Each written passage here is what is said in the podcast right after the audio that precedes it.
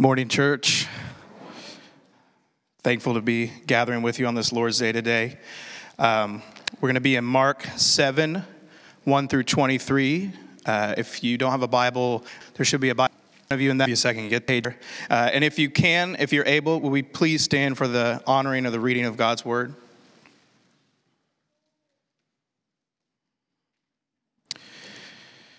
The Pharisees and some of the scribes gathered around him when they had come from Jerusalem and had seen that some of his disciples were eating their bread with impure hands, that is, unwashed.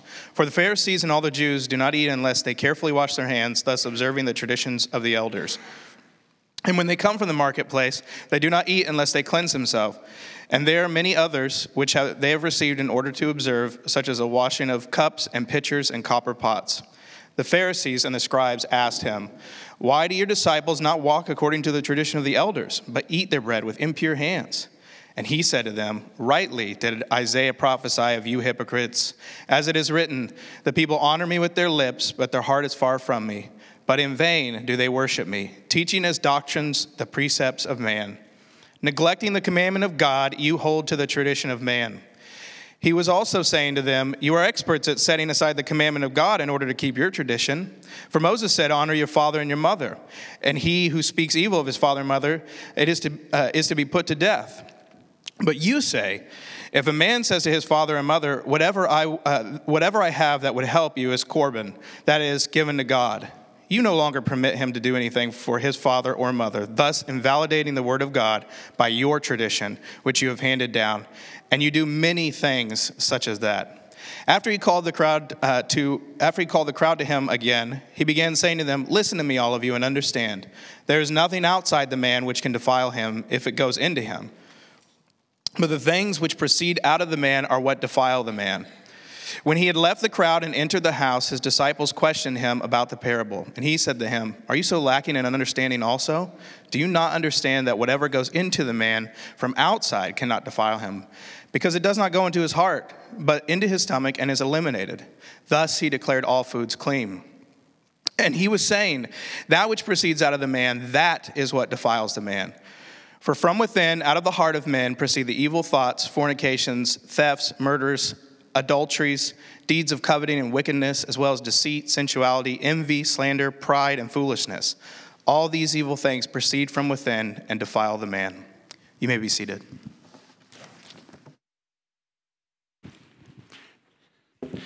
Thanks, Travis. I want to thank all you guys uh, for being here. If you're a guest, we're especially uh, grateful that you're here. I want to invite you to keep your Bibles open. If you did not grab a Bible before Travis reading, there's a black one in the seat back in front of you. And like he mentioned, page 893, 894, where we're going to be at. And I want to thank uh, Brandon and Addie. I know you were nervous, but that was awesome. So thank you for leading us in worship. And uh, we're glad that you're here today. And I'm, I'm thankful uh, that you guys came ready to sing today. That was awesome. But you're going to be thankful in about 10 minutes when I get to that because you won't feel quite as guilty, all right? And so we're all going to be thankful for that in about 10 minutes. But today uh, it's Family Worship Sunday. And in light of that, right, I'm going to explain what that means in a second. In light of that, I want to tell you about a little tradition that we had in the Parks household growing up where I don't think my parents ever gave it a title. Uh, but I now, when I look back on it, I call them family chats right? And was ever something needed to be given a closer look or a big decision was needed to be made, or let's be honest, I was their child, whenever there's behavior that needed corrected, right? Just whenever something felt important enough to my parents, is they would, uh, they would we would all uh, kind of break the rhythm of normal life. We'd all gather in a room and sit down together and discuss it. And it was a good practice that they didn't overuse, right? But it was just every now and then we do that centered us again on who we were as a family, where we were going, what we were about, like our core values, stuff like that. And this is something I've tried to implement in my own uh, family, and it's something that we've done here before. And when we do it, I always like doing it on Family Worship Sundays because right, I like the connection. If you don't know what Family Worship Sunday is, is, is our FBN kids are in here with us today. And so age five on up is joining together with their families, and it's, it's an intentional design. We want families to sit together, to worship together, to practice this rhythm of gathering with the church together and worshiping God. And, and when those come, right, it's nice to break from the normal rhythm and routine of every Sunday, take a breath, and then have a family chat. Now, in addition to that, right, the last two weeks, we have covered the passage that Travis read for you this morning, Mark 7, verses 1 through 23. And, and in that, we have covered some fundamental, groundbreaking stuff from Jesus. Now, Mark of all the four gospels is the most like an autobiography, right? It's, Mark is focused more on what Jesus did and where he went and the acts he performed, the service that he did more than his teachings, right? But the teaching that Mark does include, it makes it quite impactful because it's, it's more spread out in his gospel. And here in Mark 7, we get some teaching from Jesus. And in doing so, what Jesus is doing is he's drawing a line in the sand and differentiating himself from the religion of his people and the religion of his day. And I, you may not have noticed it when Travis read it, but the passage that Travis just read, what Jesus taught in those verses are the reason that Jesus was both loved and hated. They're the reason that so many flocked to him in his day and so many still do today. They're the reason that he gave his life up on the cross and a lot of people there wanted him killed. They're the reason that we are unapologetically and unashamedly a Jesus church. And they're the reason that I've put all my hope and trust in him. And the scene for it all is a confrontation between Jesus and the scribes and Pharisees. And, and these two groups could not be more different. The scribes and Pharisees who'd come from Jerusalem to observe Jesus, their posture was cynical and critical and suspicious. They looked entirely at the exteriors, right? What, what, are, what are people putting on display? That's what mattered. They put all their stock and all their hope in being a descendant of Abraham and in all their traditions and rules. That's what they were banking on. And Jesus is the complete opposite of them. He's gentle, he's humble, he's gracious. He sees beyond the exterior and is most interested in the condition of the heart. He knew how desperately we all needed saving, and he was fully willing to personally pay the price to save us. So, of course, those two worldviews are going to come to a crash course at some point. They're going to come to a collision, and they do right here in Mark 7. In Mark 7, Jesus starts to lay the groundwork, to lay the foundation for what his kingdom will be, for what his worldview is. He sets the groundwork for his gospel, which is the good news of Jesus. And he does so by, by teaching this that true, acceptable worship of God begins in the heart. That's where it starts. That God's commands carry far more weight than any human tradition or religious law. That exterior defilement is not the concern for Jesus. His concern is that our hearts are sinful from their very core. And so, what we need is salvation. What we need is healing. What we need is a recreation at the heart level. And only Jesus can do that. Religion never could. Now, all of us who call FB FBN our church home, right? We claim to be followers of Jesus Christ. There's a lot that comes with that claim, I want you to know. It's said a lot from the stage that we are unapologetically a Jesus church, which means that we are citizens of the very kingdom he's talking about here. But what that doesn't change is the fact that all of our hearts are prone to wander. That at our core, as we're trying to follow Jesus, we still have a sinful nature that wants us to do anything but. And we've mentioned some pretty major concepts as application points the last two Sundays in our services. Concepts like living our lives as every day as if the gospel is true. Having the gospel shape all that we think and all that we do and all that we say and all that we prioritize and pursue and how we treat others. That's a major concept. And then last week, Pastor Adam talked about this thing called heart checks, right? Inviting the Lord's inspection into your heart and having a rhythm of that in our lives. But there's one thing that I've, that I've learned quite clearly in ministry, and it's this that you can't ever expect someone to do something that they've never been shown how to. You can talk about all you want, but unless you model it for them and walk it through with them, you can't expect them to do it. And that is why today, for our family chat as a congregation, we're going to do this together. And so if you're a guest here this morning, here's the disclaimer. I'm so thrilled you're here. This is not going to be a normal Sunday. This won't be like every other week, right? Every other week, we, we ended in verse 23 last week. We pick up in verse 24 this week, and we unpack that and try to apply it, right? But if you follow along with us, I am confident the Lord can meet you in a powerful way this morning. And let me stay at the start. If you're here and you've never believed in Jesus Christ for the forgiveness of your sins and the gift of eternal life, that is the greatest need you have in your life. There's no greater need than that. Because of our sin, we all owe God a tremendous debt that we cannot pay. And if it isn't paid, and I just said we can't pay it, then we will spend an eternity in hell.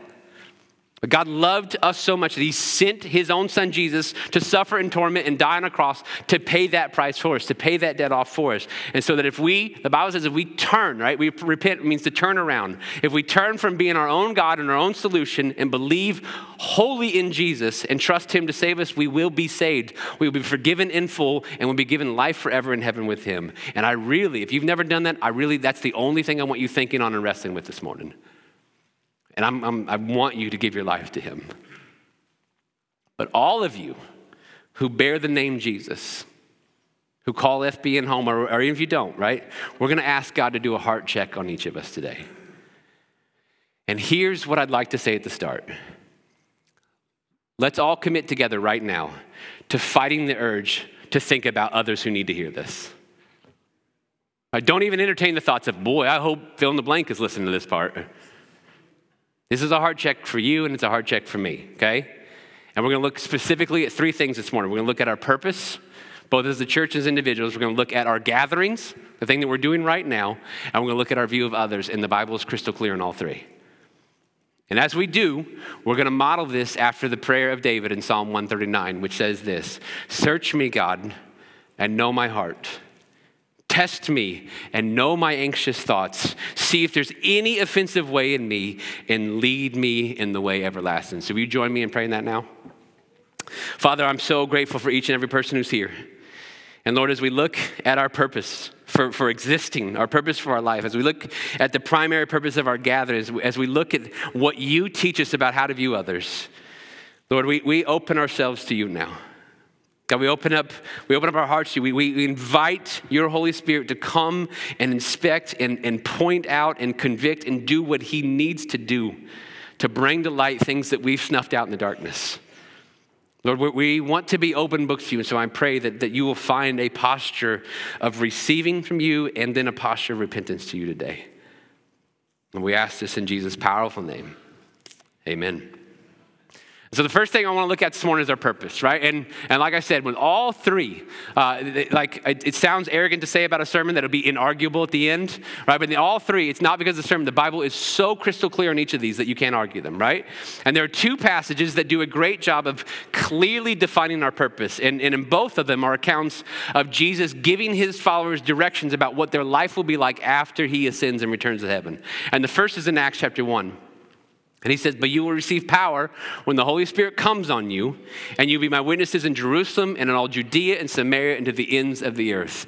And the context of that verse is so much more clarifying than we've ever given it credit in the church. Because Jesus gathered his disciples, he's about to sin, and they start asking questions. Lord, is this the time you're gonna, is it you're gonna establish your kingdom? Is this gonna, you know what they're asking? They're asking end times questions, right? And Jesus' response is so helpful. He says, It's not for you to know. Not, that's, not, that's not your job. It's not for you to worry about. Father's got that covered. Here's your job. You're going to receive power and the Holy Spirit comes upon you, and you're going to be my witnesses in Jerusalem, which is right where you're at right now. And you're going to go to Judea, which is really close nearby, and all those people look like you and they all believe like you. And then you go to Samaria, and none of those people look like you, and none of them believe like you, and they all hate you. And then you're going to go from there to the ends of the earth. And that's where you're going to take this gospel.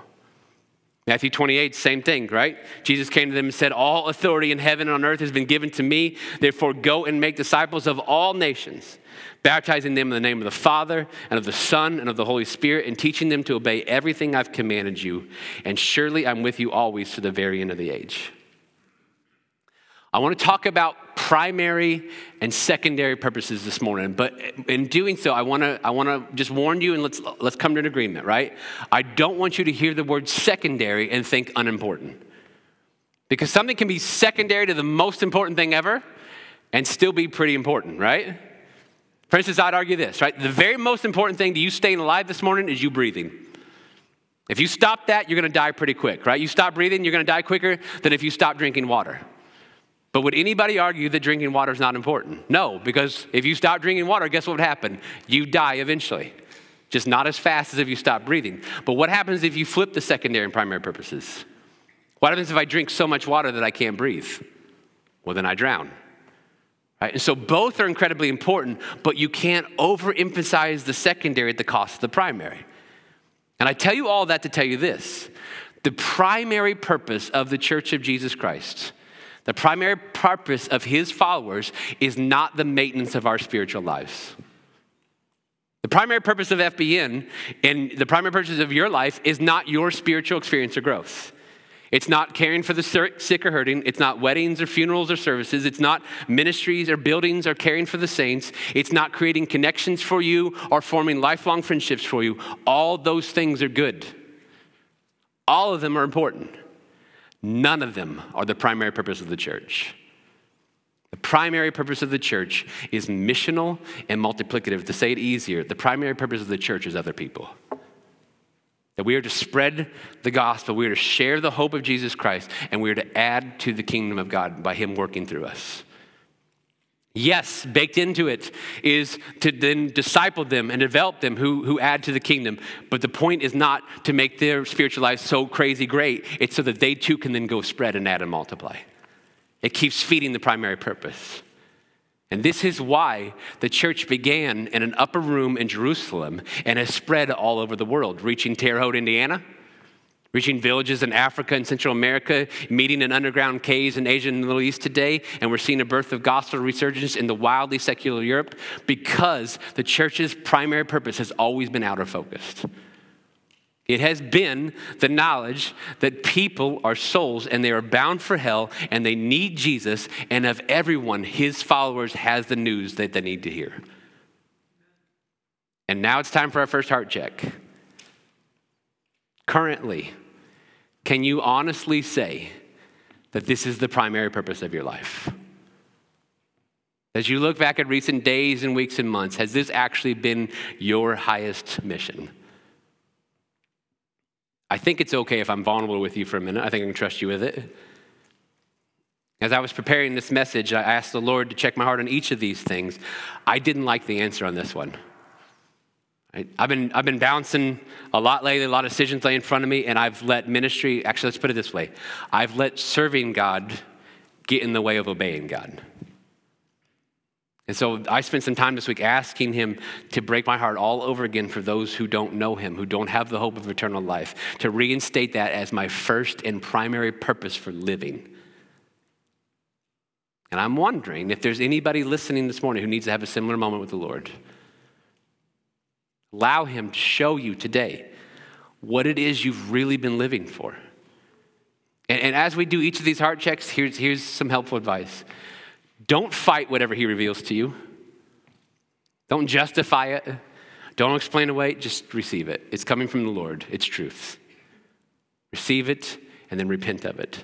And ask Him to change you and reorient you around your primary purpose. The second thing we want to zoom in on this morning is just our gatherings. It's what we're doing right now. Every single week we gather as a church. And this is a rhythm that has been in place as long as the Church of Jesus has existed. And it was actually in place before that because there was a weekly gathering in the synagogue uh, by the Jewish people, by God's chosen people. And so it's always been a part of God's design for his people. There's never been a time it wasn't. Did you know it's also a command? Hebrews chapter 10. Let us consider how we may spur one another on towards love and good deeds. And here it is not giving up meeting together, as some are in the habit of doing Man, all the way back when the Bible was written, people were already pulling that off, right? But encouraging one another, and all the more as you see the day approaching. It's right there, command in Hebrews 10, not giving up the meeting, not giving up meeting together. And then I love the, the, the little aside, as some of you are doing. Right, that's the author of Hebrews laying it on heavy. And so clearly, it's very important to God. He's commanded of his people since the beginning of time. But there's a question that we need to ask in light of that. And it's why? Why does this matter so much to God? Why has every iteration of his people, has it, this been a, pro, a, part of the process? What is the point? What is the primary purposes of us gathering this morning? Because without asking that question, we have a way of downshifting to much lesser important purposes.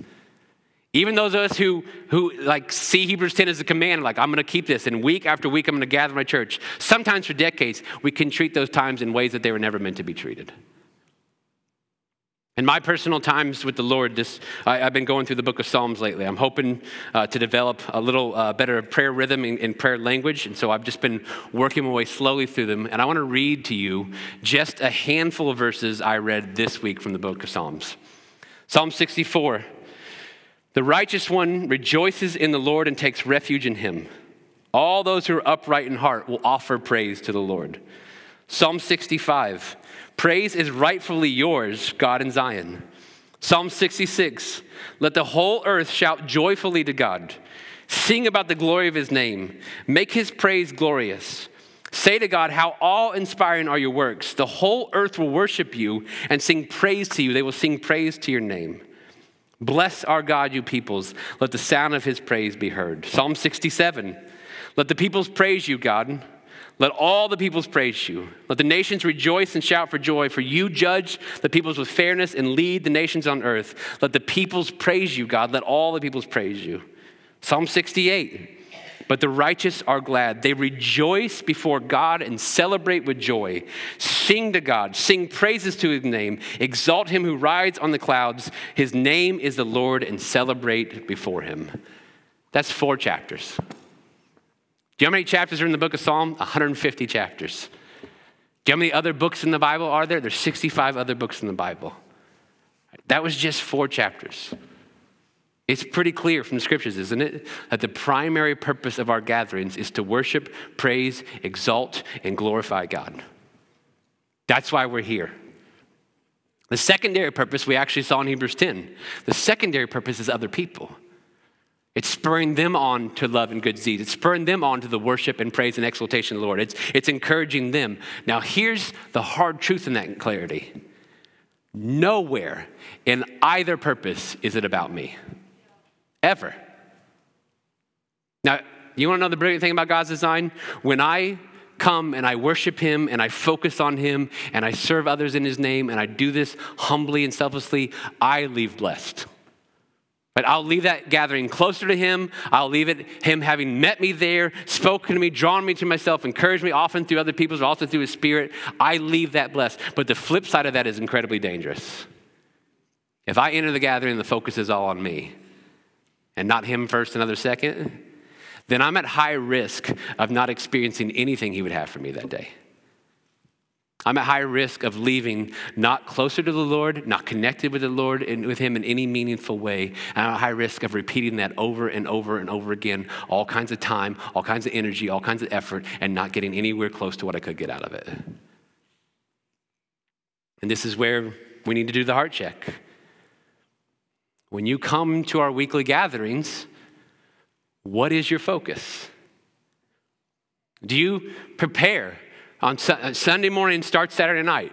Right? Or you, you guard that? You get a good night's rest so that you can come in ready to receive from the Lord? Are, you, are your thoughts centered around how you can best worship God? Is your mind focused on how good He is uh, and all that He's done for you in the gospel? Uh, are, are, you thinking about how incredible it is that you get to be His child forever? And then do you walk in with eyes up, looking for others to connect with and others to encourage? And are you genuinely thrilled that they are here? Are you sitting in your chair this morning, looking around this room, thinking, I'm so excited that all these people are here today? Or if you're honest, is it rarely those things? Are you thinking about whether you like the sermon or not? Or the room's too cold or it's too hot. Or somebody took your seat and now I got to sit on this side. I don't like the angle from over here. The music style is not what I'd like. That song's too loud. Actually, that song's too quiet. I wish the lights were on. I wish the lights were off. That guy really shouldn't have said that that way. I wish this was at another time. Why are those kids running? Why is that person raising their hands? Why isn't anybody else raising their hands? This coffee is cold. This hot chocolate's too hot. Their shirt isn't tucked in. That's so, they, they should sing more songs. They should sing less songs. Communion was too slow or somber. Communion was too fast and celebratory. Should I keep going? Or has the point been made? I mean, if those are our thoughts, are often our words, it's a sure sign that we're not gathering for our primary purpose. That the worship service isn't actually about God at all. We have made it about ourselves. And our preferences and our wishes and our desires and our wants are actually what's sitting on the throne. And the tragic part of that is if we keep bringing that focus in our gatherings, we'll keep going to something week after week after week after week and not getting anything remotely resembling the blessing that the Lord could give us from it. And so, heart check time. Why are you here today? Let's make it even more personal. Why have you been here to this moment? What are the thoughts you've had while you're here? Are your preferences way too important for you? Can you worship God when things aren't set up just the way that you like? If the music isn't to your liking, can you still worship Him? Is He not worthy of that?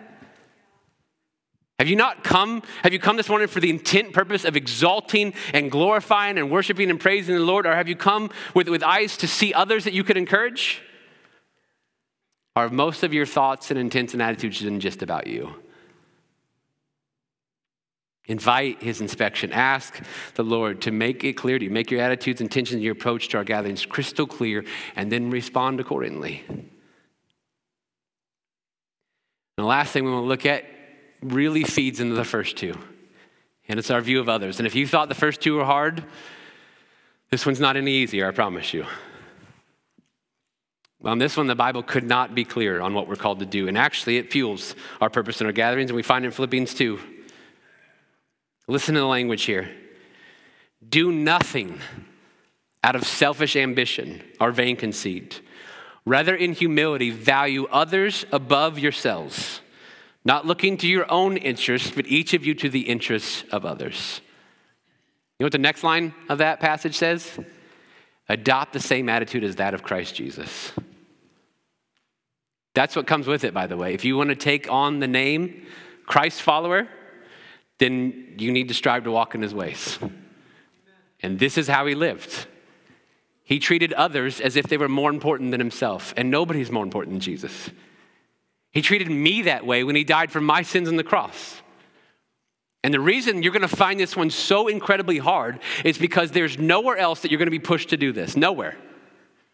The fact that you have a sinful nature means that with no effort, striving at all, you will make your entire life about you. That's just your MO. That's what you'll do. And then you add to that that we live in a capitalistic society. The only way to make money is to create demand. And so, what do you do to a bunch of people who, all without effort, think that life is about them? You tell them again and again and again that life is all about them.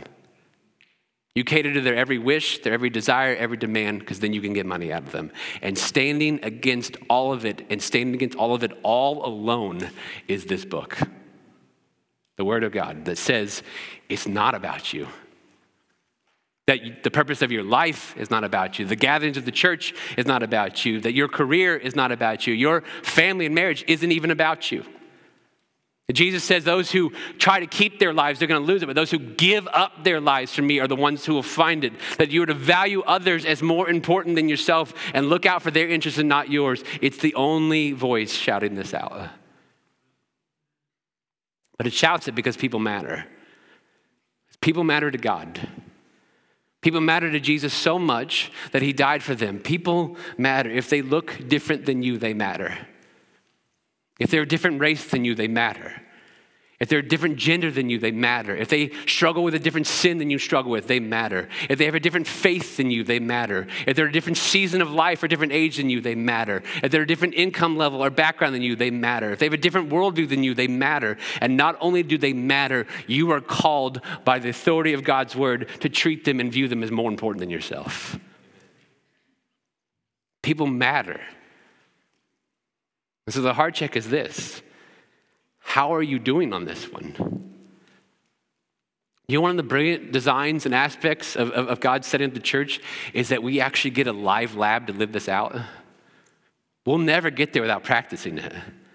And so he gave us a community of people to practice it with. Are you?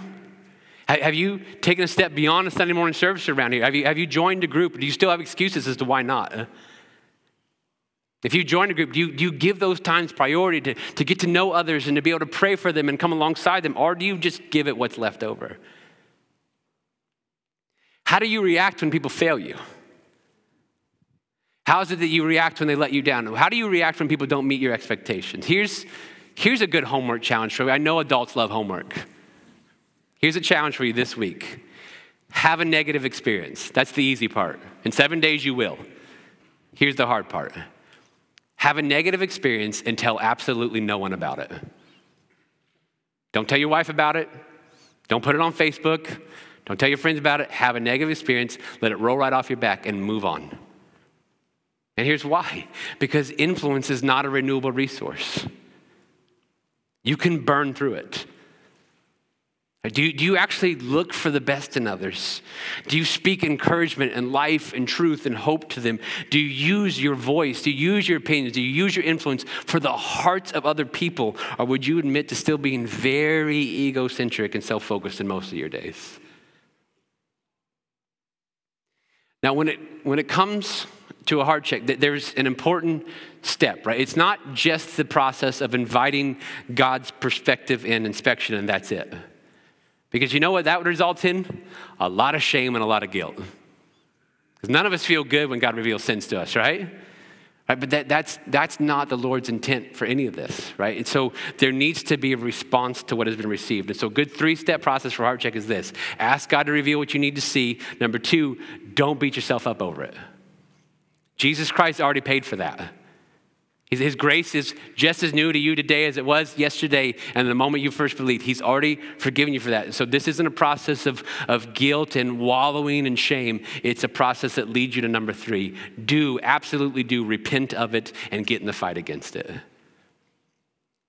Jesus talks about repentance all the time. You know what that word means? It just means to turn around, it means to go in a different direction than you were going. It's a verb. Repent is a verb. It's an active change and turn away. And so we're going to practice this together this morning. Right, we're not going to sit in shame. We're going to invite the Lord's inspection. We've been doing all morning. And then we're going to practice repentance because I believe there's something I need to repent of as your shepherd and that we need to repent of as a church. I believe the Lord is calling me to model this for you. To repent of something that I've done, something that I've allowed that is not for your good, even though you probably thought it was. Right? If the primary purpose of our lives is the mission of the gospel, if the primary purpose of our gatherings is the worship of God, and the primary focus of my life is that others are more important than me, then we have failed you in how we've structured this place. We have given in to a consumeristic mindset and tried to meet demand, and we've settled for patterns and rhythms that, will not, that will not aid you in this. We're supposed to help you follow Christ, not be a hindrance to it. For far too long, we have let you separate from each other based on preference and style and comfort. We have intentionally segregated our church based on service style. And the result is that many young people, many young families have little to no connection with the older generation that attends the same church. And it's not because we've permitted that culture, it's because we created it. But I'm committing to you right now. I'm asking the Lord forgiveness to that, and we will be making changes. There is a day coming in the future in which we will not be a three service church. And you and hear me, you will not have a menu of service styles to choose from. Instead, we will gather and we will worship the Lord and we will do so together. Some Sundays will be newer songs. Some will be devoted entirely to Him. Some will have a band. Some will have an acoustic feel. Some, I might even go Church of Christ style and make it all a cappella. Don't try me, I'll do it, all right? but here's what you won't know you won't know before you come what is being offered that day. And it's because it doesn't matter. Because catering to your preferences is your church failing you because God is worthy of praise regardless.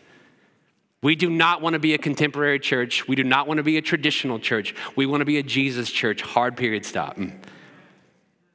And I'm so convicted by this and broken over. I wanted to start today. But listen, it took us 12 years to establish this culture. And so we're going to give you a long runway the, with the idea that you can start practicing things to be prepared for when this change comes. So please, Here's what I'm asking of you start praying about cross generational connections here. They're needed. If you don't have any, seek some out yourself now. And to the older folks, I'd like for you to lead the way in that. You follow Jesus longer, you know the importance of seek out some younger people, right? And then, secondly, start practicing this rhythm. When you come to our service, come for God, come to worship Him come for others, and then leave yourself a distant third. Let your preferences and your opinions and your thoughts all fade away in the glory of the goodness of God to you. And let us all who, who let us all walk in step uh, and to align ourselves with the primary purpose for our lives and our gatherings and our view of others. Now, we're going to close this time by doing two things, right? We're going to give you a chance to lay your heart bare before the Lord and invite his inspection just as David did. And in that process, right, we're going to have some music playing softly. Here's what I want you to do fight, fight to suffocate your opinions. Fight to suffocate your feelings and preferences during this time, and instead just receive what the Lord reveals to you. And then commit to repentance and taking action against what He shows. This is your time with Him.